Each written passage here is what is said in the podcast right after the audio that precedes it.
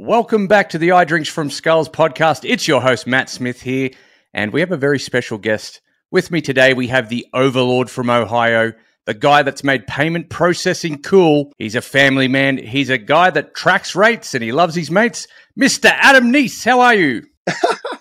Good, man. That's a hell of an intro. Holy shit. I'm happy to be here.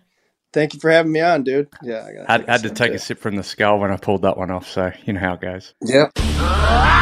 Let's go. I drink from skulls. Drink from the skulls of my enemies. So how are you, my man? For everyone that's watching along and listening, who is Adam Niec? Man, that's a good question. You know, I was at an event like probably 3 months ago, and this guy was talking about like identity, right? Like a lot of people like to say, oh, I'm a husband, I'm a father, I'm an entrepreneur, I'm a business owner, whatever the fuck. I'm Adam Niec, and I do a lot of different things. I have a family. My wife and I we're coming up on 5 years of marriage. We just had our third child a week ago, right? Thank you. Yeah. And I love my family. I love business. I like to work out and play golf. So I do a lot of that stuff. I'm not really any good at golf, and that's okay. I don't really try to be. I just like to go and have a good time. Beers. You know? But who am I? That's a good question. Adam Niec. That's who I am. I like that. I like that a lot. Yeah. And just for sort of to bring people up to speed, I'd love to talk a bit about, you know, your business. If you're okay with it, I'd like to focus on you exited from a business and started again. I saw you did this crazy awesome post the other day, just really opened up, and I'd love you to share a bit more about that. Yeah, so I had I've been in payment processing for 9 years, and I sold for a big company for 5 years, and then I started a company, and for just to keep it simple, it was a partnership that didn't work out, right? Everything's all good. It just we had different beliefs and goals and things like that. So we parted ways, and I decided to restart a brand new payment processing company from scratch. And it was painful. There was like I mentioned in the post, you know, I was in a lot of debt. I went all in on a software that I built. I believe in this concept. It's called Rate Tracker. It's not really a concept anymore. It's a real thing. Yeah. It solves a real problem, and it's actually gaining a lot of traction. Like it's amazing what we're doing. I'm like very grateful. And it was like a short-term pain that has led to an already long-term gain after 14 months. And I'm really grateful for everything. Like it was an awesome experience. I've grown a lot. And, I think that those are the kind of moments that define you as a person, as an entrepreneur. They challenge you. And, you know, I was literally dead broke. Like I had no cash, tons of debt, and I was like, oh shit, I got to figure something out. And I did, you know, like it still kind of looking back on it, it feels like a blur. Like how the hell did we get through all that? And it really comes down to like grit, people, a plan, execution, and a little bit of badass luck. Absolutely. That's about it. And it's not like you're a single dude, early 20s. No risk, no worry, doesn't work, do something else. You had a family, home, everything. You had every reason that it needed to work, but there must have been a lot of pressure as well. Tons, man. I mean, we had a brand new baby boy. That was our second kid at the time. And you know how that is. Like you have a family and you have a baby, right? Or she's like three now, right? Something like that. All right. She's getting there. Yeah. So, we have responsibilities as men, right? One of our things we do is provide for our families typically. And when that's not there, it actually affects your identity. Like kind of like what I was talking about earlier, like because that's like one of the ways I used to identify was like I'm a provider, right? Like I provide for my family. And, you know, I take pride in that. I think we all do, right? As successful entrepreneurs. And also like anyone that's successful has had those roller coaster moments. And I would say that my family – yeah, if I was a single dude and I had all that going on, like it would be probably not, it probably wouldn't have happened as fast because I didn't have an option. You know, the only way out was through. And so what I did was I got really, really granular, like how I spent my time. I did 75 hard. I cut back on a lot of bullshit and wasting time and stuff. I did my things I needed to do to get my business off the ground or like relaunch, if you will. And I think a lot of it had to do with the regiment that I'm in. I'm still in it. I have designed my life around my family. I love that. And my business fits into that, right? Best advice I ever got, I was at a mastermind, that was like 4 years ago. This lady who was wildly successful, she said, she looked at me, she's like, you're going to find success in whatever you do, right? And she said, make sure that you don't lose your family in the process. A lot of us do that. Like, we think, oh, I'm doing this for them, and I'm going to build this fucking empire, and and then you, like, don't spend time with them, and when you're there, you're not present. You know, like, fuck that. Like, I think that that's, like, the ultimate oxymoron, if you will. I don't know if there's a better word, but, you know, my wife and I agreed, okay, it's going to take, like, about a year to get this thing off the ground again, and that's what it was, basically. I went back into sales. I sold a shit ton of accounts, serviced them, did all that. We had a team producing, back-end processes going, but it was still a startup, and I would do my things. I didn't let my family suffer from that. I would wake up with the family. I would get the kids up, you know, and spend time with them, go to work, come home for lunch. I always give my wife an hour. I watch the kids from usually 1 o'clock to 2 o'clock. She goes and works out usually. Nice. Yep. And then I go back to work, and then I'm home from 5 to 8. Don't touch my phone. And then I don't really do it anymore because I don't really have to, but usually after 8 o'clock, I'd pick my phone up and respond to people and stuff. But now everything's pretty systemized, and I only deal with stuff after 8 if it's urgent, and usually it's not. It always can wait. And having that regiment is, I can equate it to when I played college football, and when I always had better grades during the football season because I didn't have time to fuck off. It was the spring semester where oh, it's Tuesday at 1 o'clock. All right, cool. We got no practice. Let's get hammered, not do schoolwork, And but when you have practice and film and meetings and lifts and all your whatever, I knew when I could study, I knew when I could do my thing, and I had to do that. And it's the same concept, and it's a beautiful thing because I don't miss the precious time with my family, and I can still be productive, and I can still do the things that we all love to do as men. And it's balanced. The word balance doesn't make sense, I think, as an entrepreneur, if you really want it. But I think I have the closest thing to it that I know, because it's just scheduling. It's absolutely. Blocking. That's something we have that so much in common in that respect, being very intentional with your time, working to a schedule and actually working to it, not fucking around. You got your phone, blah, blah, blah. It's family time, but you're mucking around, sending emails, and you're never really in one spot focused on one thing. And I think that's really important for people to – The amount of productivity you can get when you're insanely focused on the one thing at the one time, working to the calendar, you can do so much more than what most people think is possible. And you've done that. So it's really cool you shared. Well, and the cool thing about that too is you can look back on your week and be like, how did I spend my time? What did I do? Okay, I had that time blocked. I did that. Did I really need to have that call, or should I have sent that person to my team, or should I just have not even done that call? Could I have done something better in that hour, that 30 minutes or whatever? And the concept of time blocking in general, it prevents you from losing that focus, right? We all have these big goals and big dreams. And if we're trying to do a bunch of different things, we got our hands over here doing this over, a lot of times we don't, we just kind of tread water versus swimming forward. Right. And it can be a killer, right? Totally can crush every bit of momentum that we think we have. It's like you're in a boat with one paddle just going around in a fucking circle. Yeah, right? Not drinking from any I'm busy, balls. I'm doing stuff, but you're going nowhere. Yeah. Hey, I'd rather be productive than busy all day, right? I think people that like to stay busy, I feel like they just actually hate their family and they don't want to be with them. 100%. Or produce anything for them, One thing because it's not easy to say. It's an awesome thing to identify and then implement. But a lot of people have the personality, which is my personality, where you're a butterfly chaser. You're looking at all the bright lights. You like the shiny new things. You're talking. You're doing 6 things at once.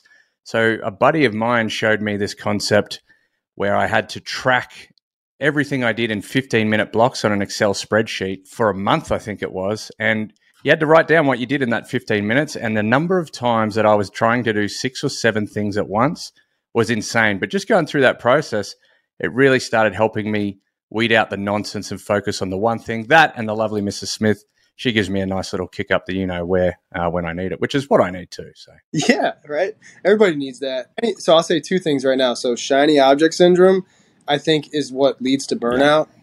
Like, dude, I've done that. Like, I'll never forget, like, in my first year of, like, being an entrepreneur, I opened 4 LLCs. Wow. One was my paint company, an online ordering company, a website company, and then my software.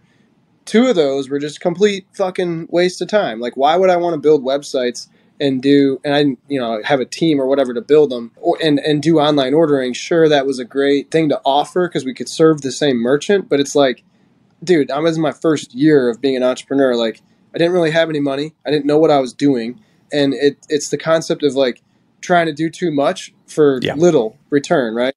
And then, so I think a lot of entrepreneurs think, like, oh man, it's so easy to make money. And yeah, it is. But, like, if you focus on one thing, that one thing for 10 years or 5 years or however long you want to do it, that will open the door for so many more things because you have That's momentum, right. You have money, you have a team, you can do whatever. I think it's crazy. And, like, my company I technically own 2 companies. The software sits on its own. The Rate Tracker software sits in its own LLC. And then I have the payments company, which is, it's just separated for, like, legal reasons. And dude, like, I don't want to do anything else. There's opportunity everywhere, but I'm sitting here like, okay, if I focus for, like, 10 years, this is a $1 billion exit, right? I want to solve a massive problem, help a lot of people, and have fun doing it. So, like, why the fuck would I try to get into something else that's going to stop me from that main goal that I have in 10 years? I'm passionate about that because I think a lot of people waste their time chasing that shiny object. The other thing that you mentioned with time blocking is these things. I'm on my phone here in my basement, right? Whatever you want to call it, a phone. This device, right? It's how we're communicating. It's got everything I could need to make money or to waste time. And I have it on Do Not Disturb. I've had it on Do Not Disturb for like 6 months, and that's the best fucking thing I ever accidentally did. Because, I mean, it's distracting to get text messages coming up top on the banner and calls, emails, Snapchats, and all that stuff. And it's like, if I'm dedicating this time to you, why would I want to be notified of, like, a group chat that I'm in? I'm sure I have 15 or 20 fucking texts that come in and I can look at them later, but most of everything is not urgent. And if you feel like everything is urgent, you probably just need to do a better job of systemizing and delegating so that you can stay focused on what you want to actually do in those time blocks. Yeah. That was something Katie, my wife, implemented for me. We turned off all notifications because we'll get, 30 messages overnight and whatever, how many emails and everything else. And then all the apps, they're dinging. They're literally designed to get dopamine going in your brain. So you want more, you look at more, you need the next thing. So we turned them all off. We put 2 times in the calendar a day where it's to check emails, respond to messages, and it starts to train people. It's actually better for both parties that it's time blocked like that. Hey, yeah, dude, you're right. So, like, it was probably like a year into, so let's call it 3 years ago, where I said to my team, customers, whatever, hey, I'm offline from 5 o'clock Eastern until 8 o'clock Eastern. You can't reach me. My phone sits on my counter or on my desk in the office on the charger, and I ain't checking it unless there's, like, a reason to, which there usually isn't. 9 times out of 10, that thing gets a full charge from 5 to 8. And so it was definitely something that when I started that, it made me anxious. 'Cause, like, what's going on? Like, do people need things? Like, no, because they can call the team. They can call, like, there's ways to fix that, that get you out of the way as the owner. And it took like 6 months for people to realize, don't even text me during that time, or text me saying, hey, I know you're not going to see this, but can you hit me up later or tomorrow? Yeah. And then what happens is people start to realize, okay, that's when I can access Adam, or that's when I can access Matt. And it puts you in control of your day versus your day in control of 100%. You. Yeah. I love that. Yeah. We're all so distracted and so accessible. There's a dude, Adam McChesney. I know you know Adam. Yeah. Great dude. He's such an amazing guy. And he cares about everybody. He wants to help everybody. He always responds so quickly. And I asked him one day, I was like, dude, why do you do that? Like, how do you do that? And he goes, man, I'm glued to my phone. And and I'm like, yeah, but, like, you're building a business and you have, like, a lot of great things happening. Like, I'm your friend. I know that. But, like, how do you do that? Because I'm not the only person that's contacting him. And he actually, that led him to putting his phone on Do Not Disturb. And he hit me up and told me, he's like, dude, thank you for that advice. Best life changer. We're way too, I think it's like a disease where you know, this phone is amazing, but it's also like your worst enemy if you let it be. Got to control. 100%. I think that's great for everyone that's sort of listening along. It's a game changer, mate. I want to circle back. So you went into debt. You knew you had something great with payment processing and the core values that you live by, but you had to start from behind the eight ball. What did you do to build that business up under the pressure that you were on? Oh wow, that's a great question. So just to put it into perspective, so I had, let's just call it no money, like $2,000 cash is like all I had. Woke up one day and I was like, oh fuck. Like you kind of like, you're like, if you're dealing with like stressful money situations, you like might not check your bank account. Yeah. That's a next year problem. Like, yeah, right. I'll get to that later. And so I remember like laying in bed, it was like 7 a.m, and I was like, I should check it. And I looked and it was like, oh fuck. Like I had a few bank accounts, like $2,000 roughly. And then checked my credit score and my Credit Karma, counted it up. I'm like, I got like $110,000 in short-term, like high interest debt, right? I was in the middle of like transitioning, right? And I knew that I was like making the right decision, right? Doing what I needed to do. And it was very humbling because like for the last 6 months of the first company, I was able to not really have to sell much. It was like running on its own and we were growing it. It was cool. But I went back into sales. And thankfully, I've done a good job of building my machine, as Ryan Stewman would say. And just, I've been in the business for a while. So a lot of people know who I am and what I do. And I have a lot of business still coming in, right? I went and sold those accounts. I did that, built up the revenue. Like, so payment processing is a residual business. 90% of my revenue is residual. We get upfront bonuses. We have other means of revenue that comes in. But we built in about 11 months, we built a 7-figure run rate, right? In terms of like residual money that comes in from our existing clients, and we add to it every month. It's cool. What I did, it's an amazing thing. But like when you don't have it and you have expenses, it kind of sucks. So I actually, when we split, I inherited a lot of the expenses, labor, the office, the CRM, like stuff like, it was like $28,000 a month. Yeah, man, it sucked. And so I borrowed some money from Adam McChesney, actually. What a dude. Yeah, dude. He loaned me some money and he was like, hey, and actually I just paid him back the last payment on February 1st. That's awesome. So like a few days ago.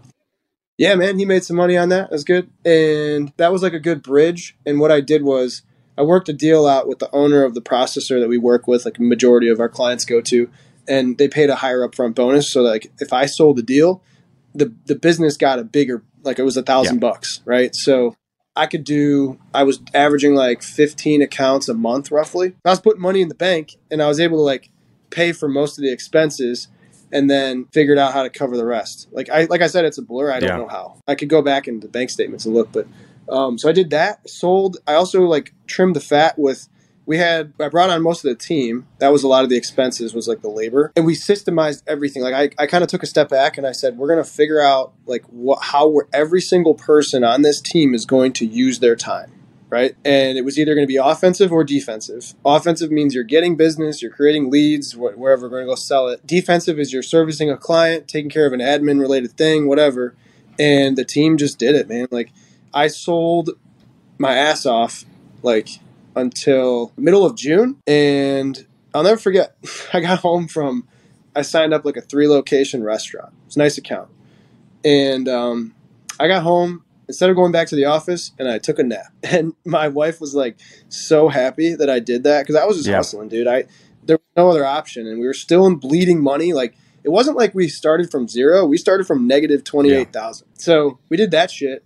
Got it off the ground, and we broke even that month too. Was it June? No, it was July, because it was from June's. Yeah, it was July, but I knew that we were going to get there in July from June's production. And now it's been more of like, okay, we've got this team. We're bringing on new sales reps every day. Like we're scaling now. And I would say that like the main 3 things that mattered was number one, pure grit. Like I want it, right? There's nothing that will stop me from getting my goal achieved. And the first goal was just put food on the table for my family and be able to survive. That's really easy because it's not like I had an option. Winning was breathing to you. Number two, yeah, like E.T. says. I love that. You ever see that video? Yeah, I love it. The badass video. I saw that in college. One of our football coaches showed us that. It was cool. And so I didn't have an option, man. My back was against the wall. The only way out was through. And I really cared about the people that transitioned with me. I told them all, I said, I got you. Like, well, I'll take care of you. We're going to do this. And they believed me. I was Venmoing them out of my bank account, like, because I didn't even have the LLC yet. Yeah. And not one of them missed payroll. So, like, I always say this, one of my favorite accomplishments as an entrepreneur is throughout that time, everybody on my team got paid. Never missed a paycheck. Yeah, it's fucking cool. And then second part of it is the people, right? So I had the right people that were on offense and defense. They were aligned. They were excited. And we trimmed it down. We didn't have a bunch of dead weight. It was like the people that were there were productive and they were precise. And then the last part of it's the execution. Like, we need clients. That's it. So, everybody went out and did it. And everybody kind of fed the company's residual cash flow, and now we're all benefiting from it. And we still feel like, we say this all the time, we feel like we're just getting started. So yeah, those are like the three things. Like, it's the determination or the grit, the people, and the execution. Absolutely. You shared plenty of good stuff there, mate. I want to dig in a little bit deeper, and I'm going to ask you about the BYM, build your machine, because not everyone will know what that means. I also want to sort of touch on, to the untrained or uneducated person in regard to payment processing, they're like, oh yeah, it's all about rates. It's, oh fuck, I got PayPal, I got Stripe, I got why would I choose Adam? Like, so there's two parts to that question, and they kind of lead in together. I'd love you to share a bit about that. So building your machine, that's a concept that basically any person can decide they want to do this. And it's basically like creating power versus force, as Mr. Stewman says. Building up your social media following, posting on your page every day, getting on podcasts like this, or writing a book, or making your own podcast, or drinking from skulls like you do. When you do that, it creates awareness about your product. And I think that that's the most important thing for anyone in sales or anyone starting a business. Typically, the people that start businesses, they came from sales, right? Like, I sold payment processing, and then I was like, well, fuck, I want to do this myself, and then I started my own company. That was it, right? And I had the leads. Apex, Ryan Stewman's network and his mastermind, gave me the confidence and the network and the know-how of like how to make the leap and start my own company. And I wish I did it sooner. You know, I was scared as hell doing it, but. Which I'm sure you were too. Everybody is, like, when they make that decision. But it's like one of those things where you put yourself through that short-term pain for the long-term gain and make the leap and trust in yourself and all those cute little cliche one-liners. But when you build your machine, you create an audience, and people that buy from you, they trust you, they know you. Like, a lot of people, when they hear payment processing, they think Rate Tracker.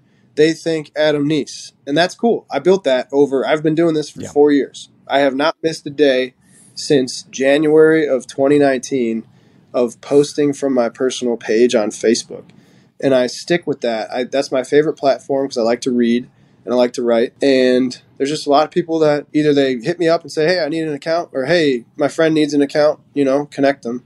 And then it's a beautiful thing when you have like those leads coming in. Because as a salesperson, that's really what I was when I restarted. I was a salesperson running a business in the back end, You need leads, you need opportunities. And if you don't have them, what are you going to do? That's sales 101. And it's like, what are you going to do? Go knock on doors, right? That works for roofers, but it doesn't work for my business. I mean, it can't, it sucks. You might get like one or two opportunities in like a whole day of door knocking, and that sucks. So that's the build your machine, build up the awareness, create your own opportunities, become like your unstoppable force with your own audience that you can sell stuff to, whatever it is. And then why would somebody pick us over Stripe? Yeah, like PayPal? What? So you just post, I kind of know, but I'm sharing this for everyone that's watching. Do you just share shit about payment processing, or how's that work? Yeah, like a lot of it's educational, add value. There's situations where people should use Stripe or PayPal or Square.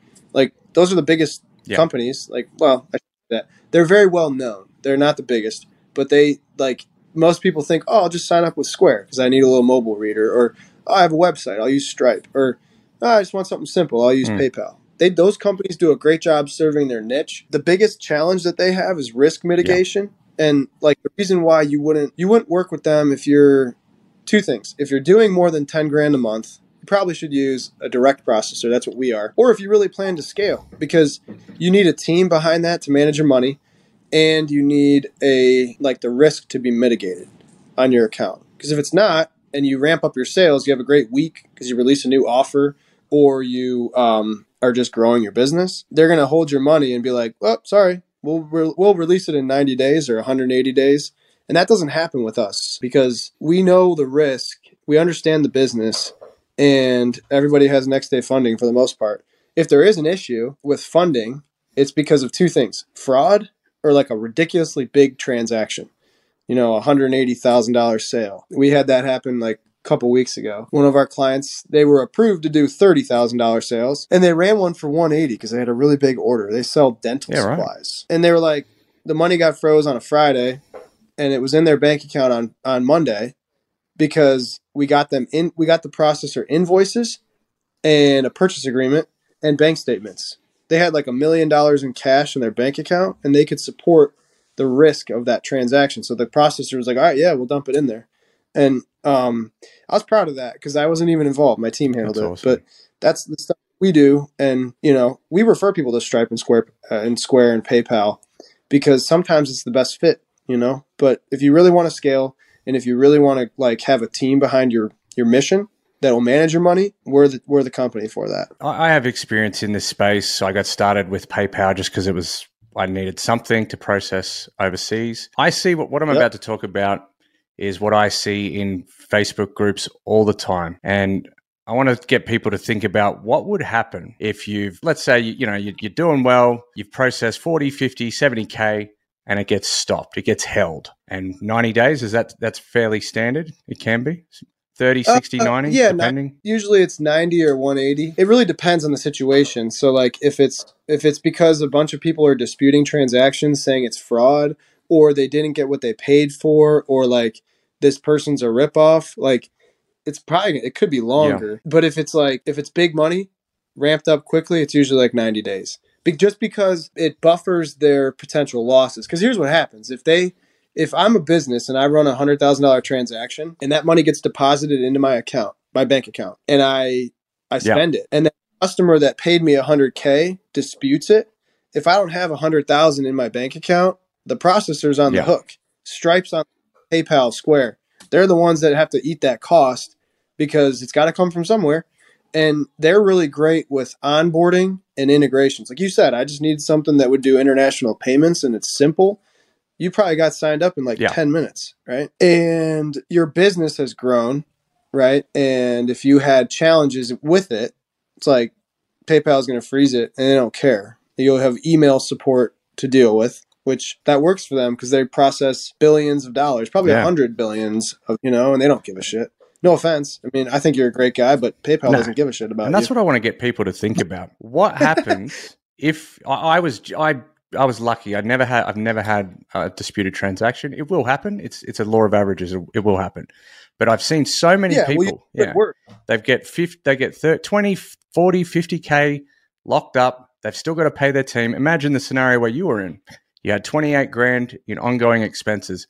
Imagine if the money didn't get in, the business would be done. I've seen it so many times, and it's not talked about much. And I think that's some of the massive value that you provide, is that you add so much value to your clients in that respect. Is that fair? You pick up the pieces. I've seen it so many times. It's not talked about enough. That's why I wanted to bring it up. Well, shit, I'll talk about it some more.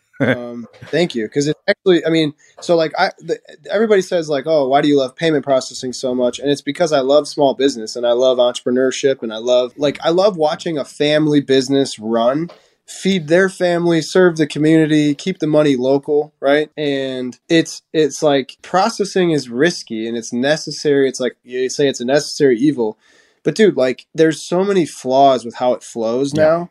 And I'll be the first tell you that it's got to be reformed, right?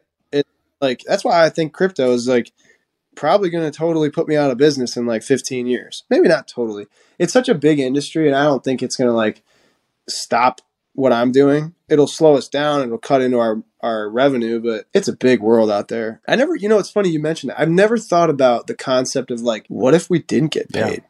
The money comes straight. Our revenue comes straight from our processors. So like they pay us because it's easy to do that. Like there's no risk there. At least there's a little bit of risk. I mean, we're not going to, but it's, I didn't think about that. That's really thing that you brought that up. And it makes me think even more of like, wow, like that's a real problem. I talk about it from like the sales side because like, you know, I want to help people. I want to grow my business. I want to make money and all that shit. But you don't really like, I've never experienced that.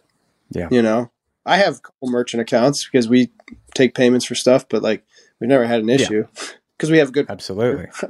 But like, that's an interesting thought, dude. And I see you get, cause you'll get tagged in. It's the biggest risk no one talks about. And it's only something you would focus on when it happens to you. But that is the big risk with a PayPal, a Stripe that I know of. We have a US bank account. We use Stripe. I can't wait till we can get our stuff to sync with you. And it's for that reason. Imagine like, how are you going to support your team? How are you going to keep running your business if a big amount goes held for a while, you know? Yeah. You know, it's funny you say like, I've never had a chargeback. Like a lot of people that do what you do, all the fake marketers, they have chargebacks all the time because they deliver shit or they take money and they don't deliver anything or they suck. And like, I'm not surprised. I figured you have a really clean account or clean accounts, but ultimately, like I'm sure your business would be fine if you had a money freeze for like a little bit. Cause you could easily adapt. Like you're smart, been in business, but like picture like the guy who's 6 months into his business and is using Stripe, doesn't know what to do. Like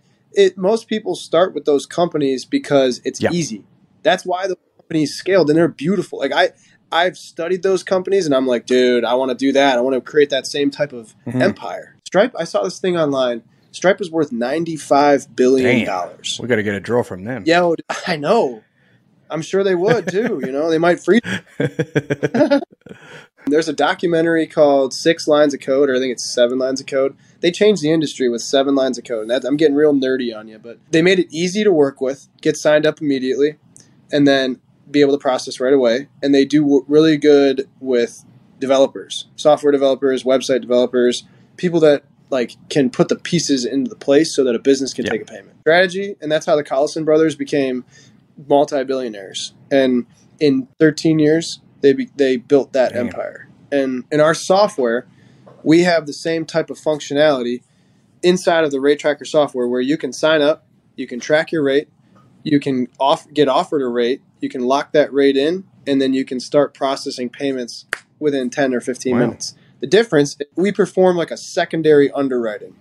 Yeah, you can start moving your money, and most of the time it's good. We're still going to reach out to you and be like, hey, can you provide us bank statements? Or, hey, we're here to support you if you need anything. Because like the reason why Stripe gets away with that type of onboarding is because most of the time it's good volume. You know, most of the time you're not having people getting hit with chargebacks and fraud and stuff, but it happens.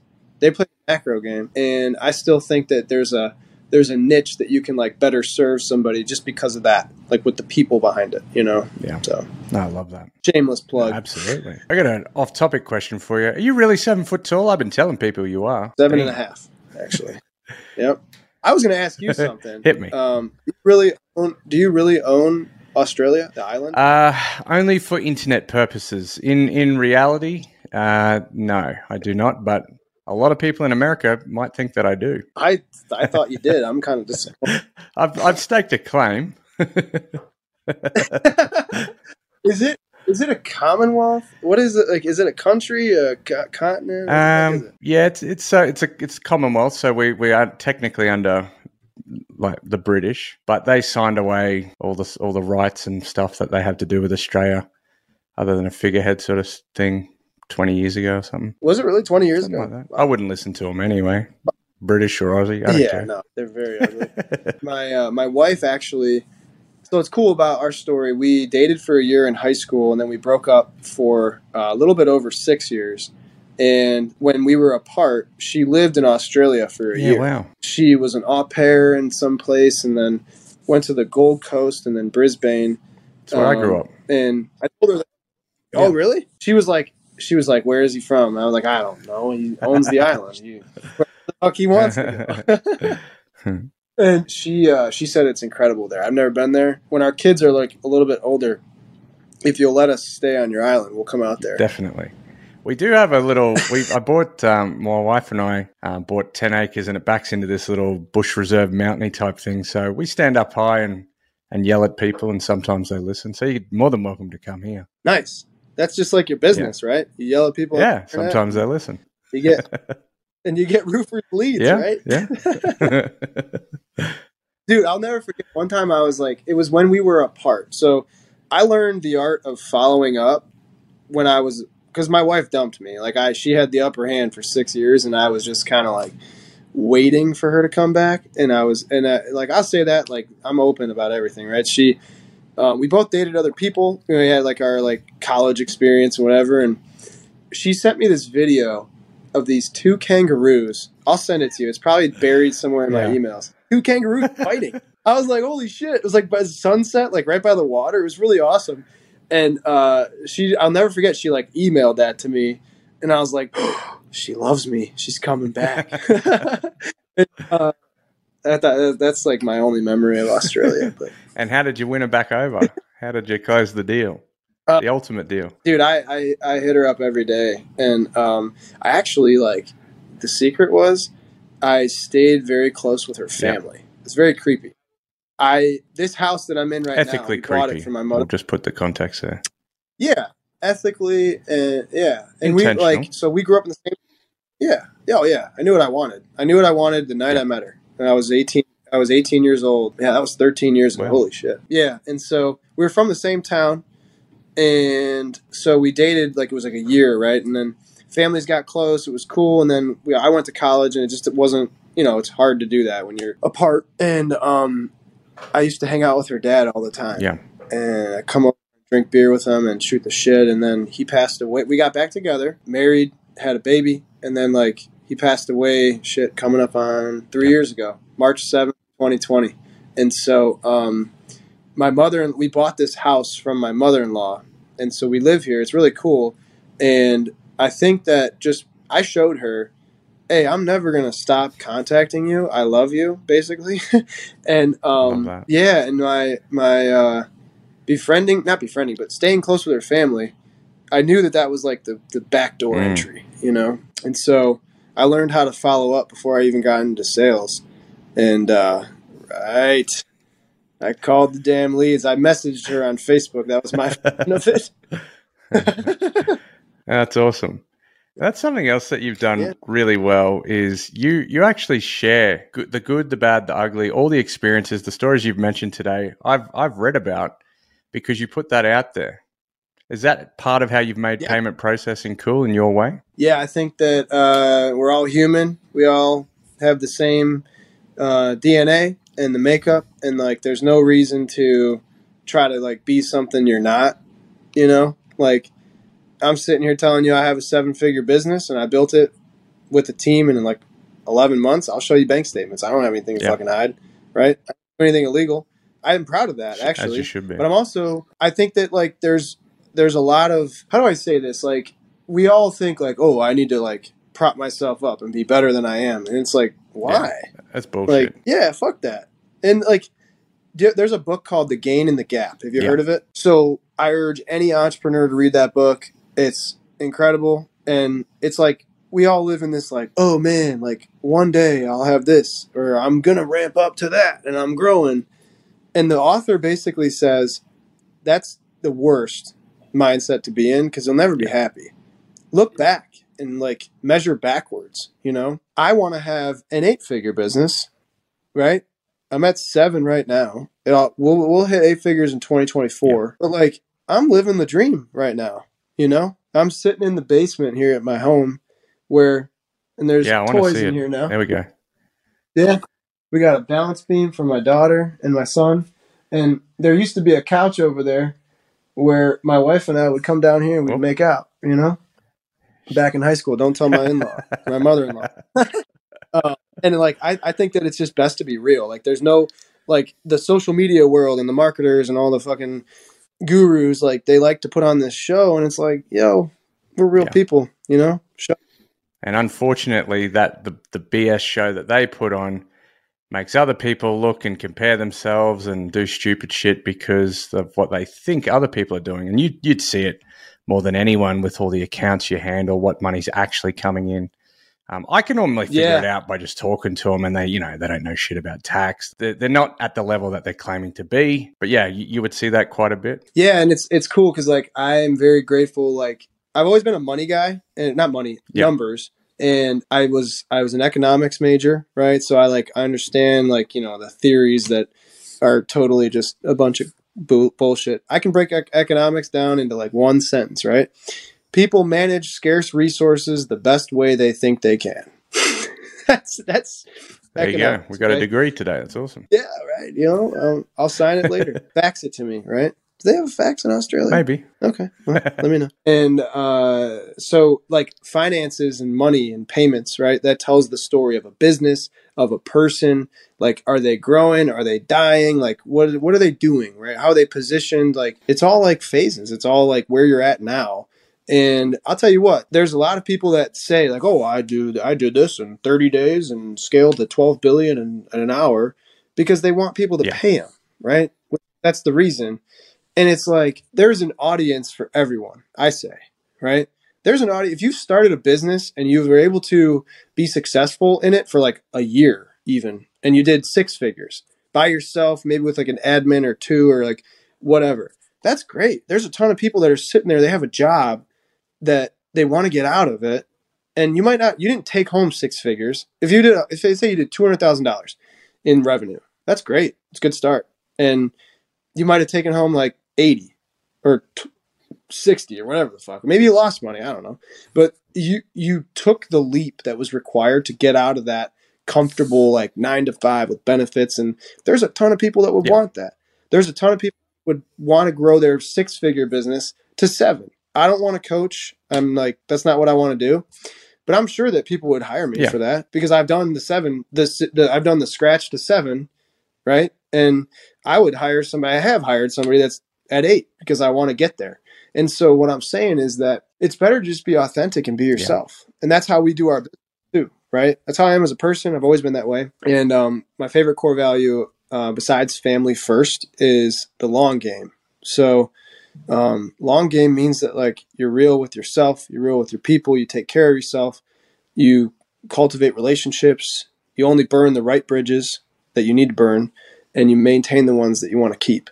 And if you fuck around with lying, it always catches 100%. Up to you. I've learned that back in the day. Like I learned that way back in the day, and I just choose to be honest and ethical and transparent, and it's the best way to do 100%. Business. Adam, you've been great today, mate. Any final words before we wrap up? No, man. I mean, I think this was awesome. I'm like fired up right now. It's almost 9. It's 9 o'clock my time, and I want to go for a run instead of go to bed. But I think that you're an incredible dude, and I'm inspired by you and what you've built. I appreciate that. I think that you're one of the funniest people I've ever met that I didn't meet actually, and I'm just grateful that you had me on here, man. Thank you. Thanks for saying that, mate. And it's been an absolute pleasure. Where can people find you? So I'm on Instagram, Payments Dude, or you can just look me up on Facebook, Adam Niec, N as in Nancy, I-E-C as in Caterpillar. Beautiful. Or you can go to our website, www.ratetracker.io. There you go. Well, my man, it's time to wrap up. Thank you very much. And for the viewers and subscribers, look out for the next episode. Cheers.